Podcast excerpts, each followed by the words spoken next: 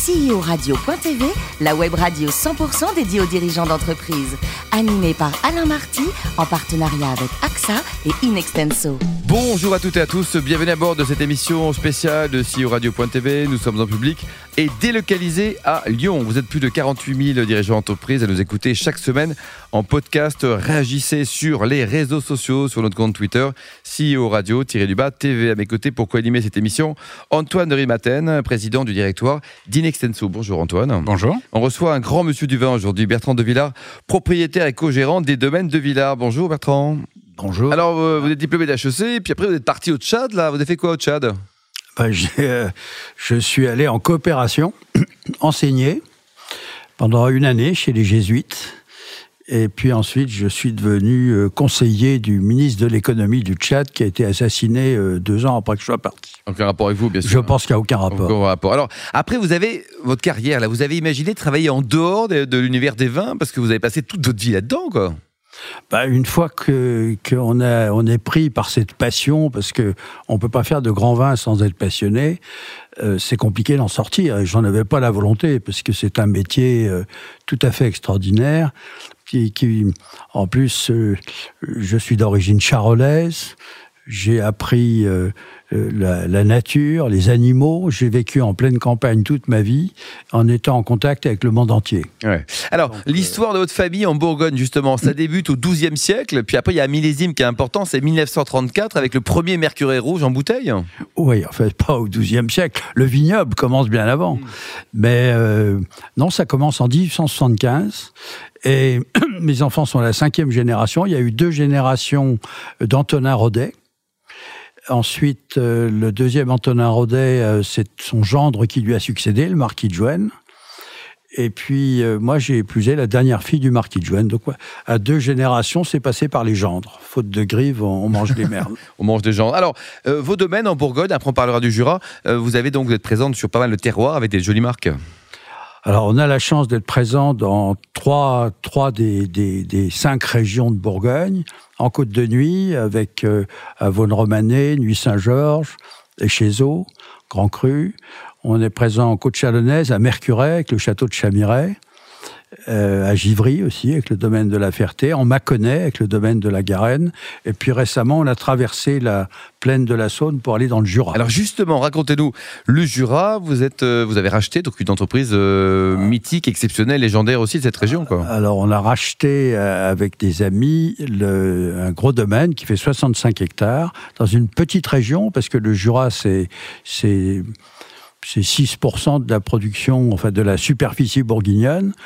Mais euh, ce qui nous intéressait, c'est que géologiquement, c'est la même histoire. C'est le, c'est la symétrie, c'est l'homothétie de la Bourgogne, de l'autre côté de la plaine de la Saône. Et euh, le Jura, actuellement, euh, a le vent en poupe. Il y a, il y a beaucoup d'intérêt, et en particulier des marchés étrangers, le marché. Américain, du marché du nord de l'Europe. Et les cépages, c'est la même veine, on trouve du chardonnay également dans le Jura, Alors, du pinot noir également. Le chardonnay, est le, cépa- chardonnay est le cépage dominant. Et il y a un peu de pinot noir. Et puis il y a trois cépages euh, spécifiques qui sont en blanc le savagnin, qui fait le fameux vin jaune. Quand on pense Jura, on pense vin jaune. Poulet au mori, vin jaune, voilà. Voilà. Que, que des produits mais- light. hein. Mais ce savagnin, euh, enfin, ça serait, ça serait long de, de parler du vin jaune, mais ce savagnin, comme il est vinifié, comme on, comme on fait en Bourgogne, produit aussi des vins qui sont, euh, qui sont superbes, qui sont sur le fruit, qui ont, de la, qui ont du fond. Euh, et puis, il y a deux autres cépages en rouge spécifiques du Jura, qui sont le Trousseau et le Poulsard. Antoine, vous aimez les vins du Jura? À Alors, je- découvrir. Je- oui, je, je suis, euh, j'essaye de boire local, hein, donc euh, à Lyon, Jura, c'est un peu loin. Et puis il y a Et tout. donc, hein. euh, et à Lyon, on a déjà beaucoup Ah de oui. choses à proximité. Lyon est bien entouré de, de beaux vignobles. Voilà. Donc, non, je- moi, ma première question, elle était euh, justement, euh, on a parlé un peu de votre famille, euh, avant vous et puis après vous. Euh, comment se passe justement euh, cette transmission? À la fois en termes de pouvoir, parce que de temps en temps, il faut prendre des décisions et, euh, dans votre domaine, il faut prendre des décisions vite, puisque la météo, elle va vite et il y a, il y a des décisions qui sont parfois lourdes de conséquences. Donc, qui a le pouvoir pour prendre certaines décisions? Et puis, j'ai aussi certaines notions fiscales et autres, et je comprends que la transmission, là, d'un point de vue patrimonial, dans le vin aujourd'hui, c'est quand même un vrai sujet. Alors, sur, le, sur le, les, les, décisions, euh, d'abord, je veux dire qu'au point de vue technique, on a la chance d'avoir maintenant beaucoup de jeunes qui s'intéressent au vin, aussi bien pour le travail de la vigne, euh, puisque c'est à la vigne qu'on fait le vin. Le, le, la qualité du vin, euh, elle est pratiquement euh, acquise au moment des vendanges.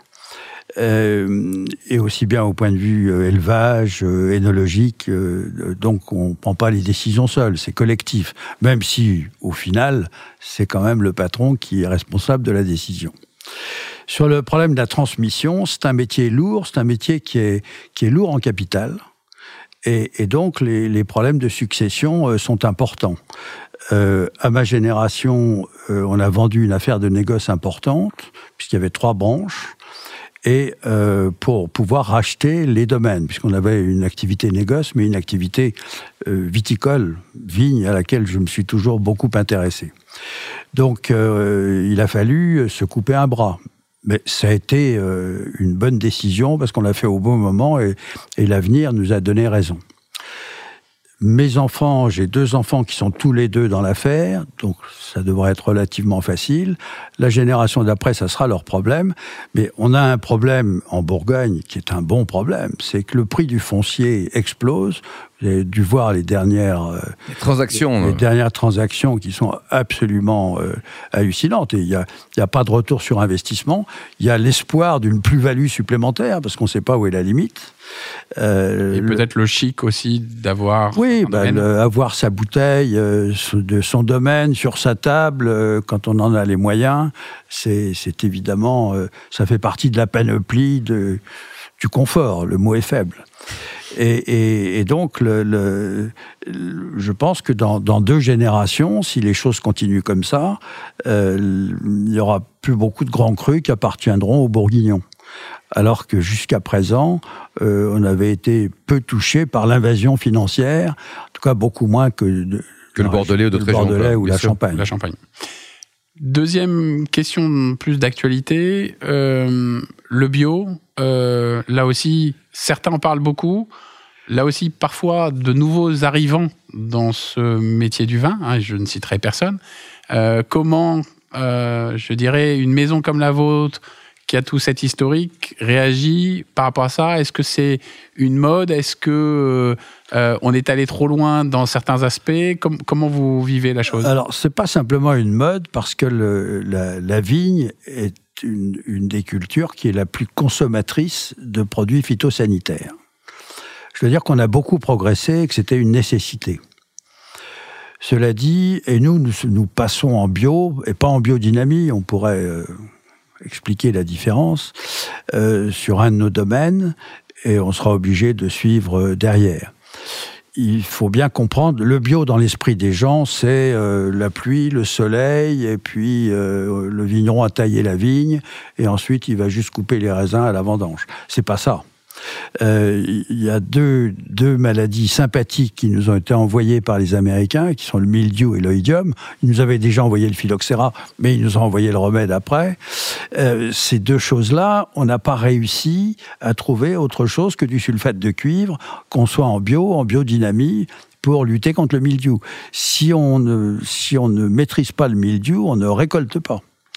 Et donc, euh, on n'est pas tout à fait bio. Et pour l'instant, euh, dans, l'état de la recherche, euh, S'il n'y a pas de solution, il faut traiter alors, quoi. Il y en a, il y en a par hybridation, il y a une voie de recherche par hybridation avec des cépages résistants au mildiou, mais on va certainement changer la nature du vin et on peut pas se permettre, avec l'acquis de, de notoriété et d'image qu'on a, de modifier le.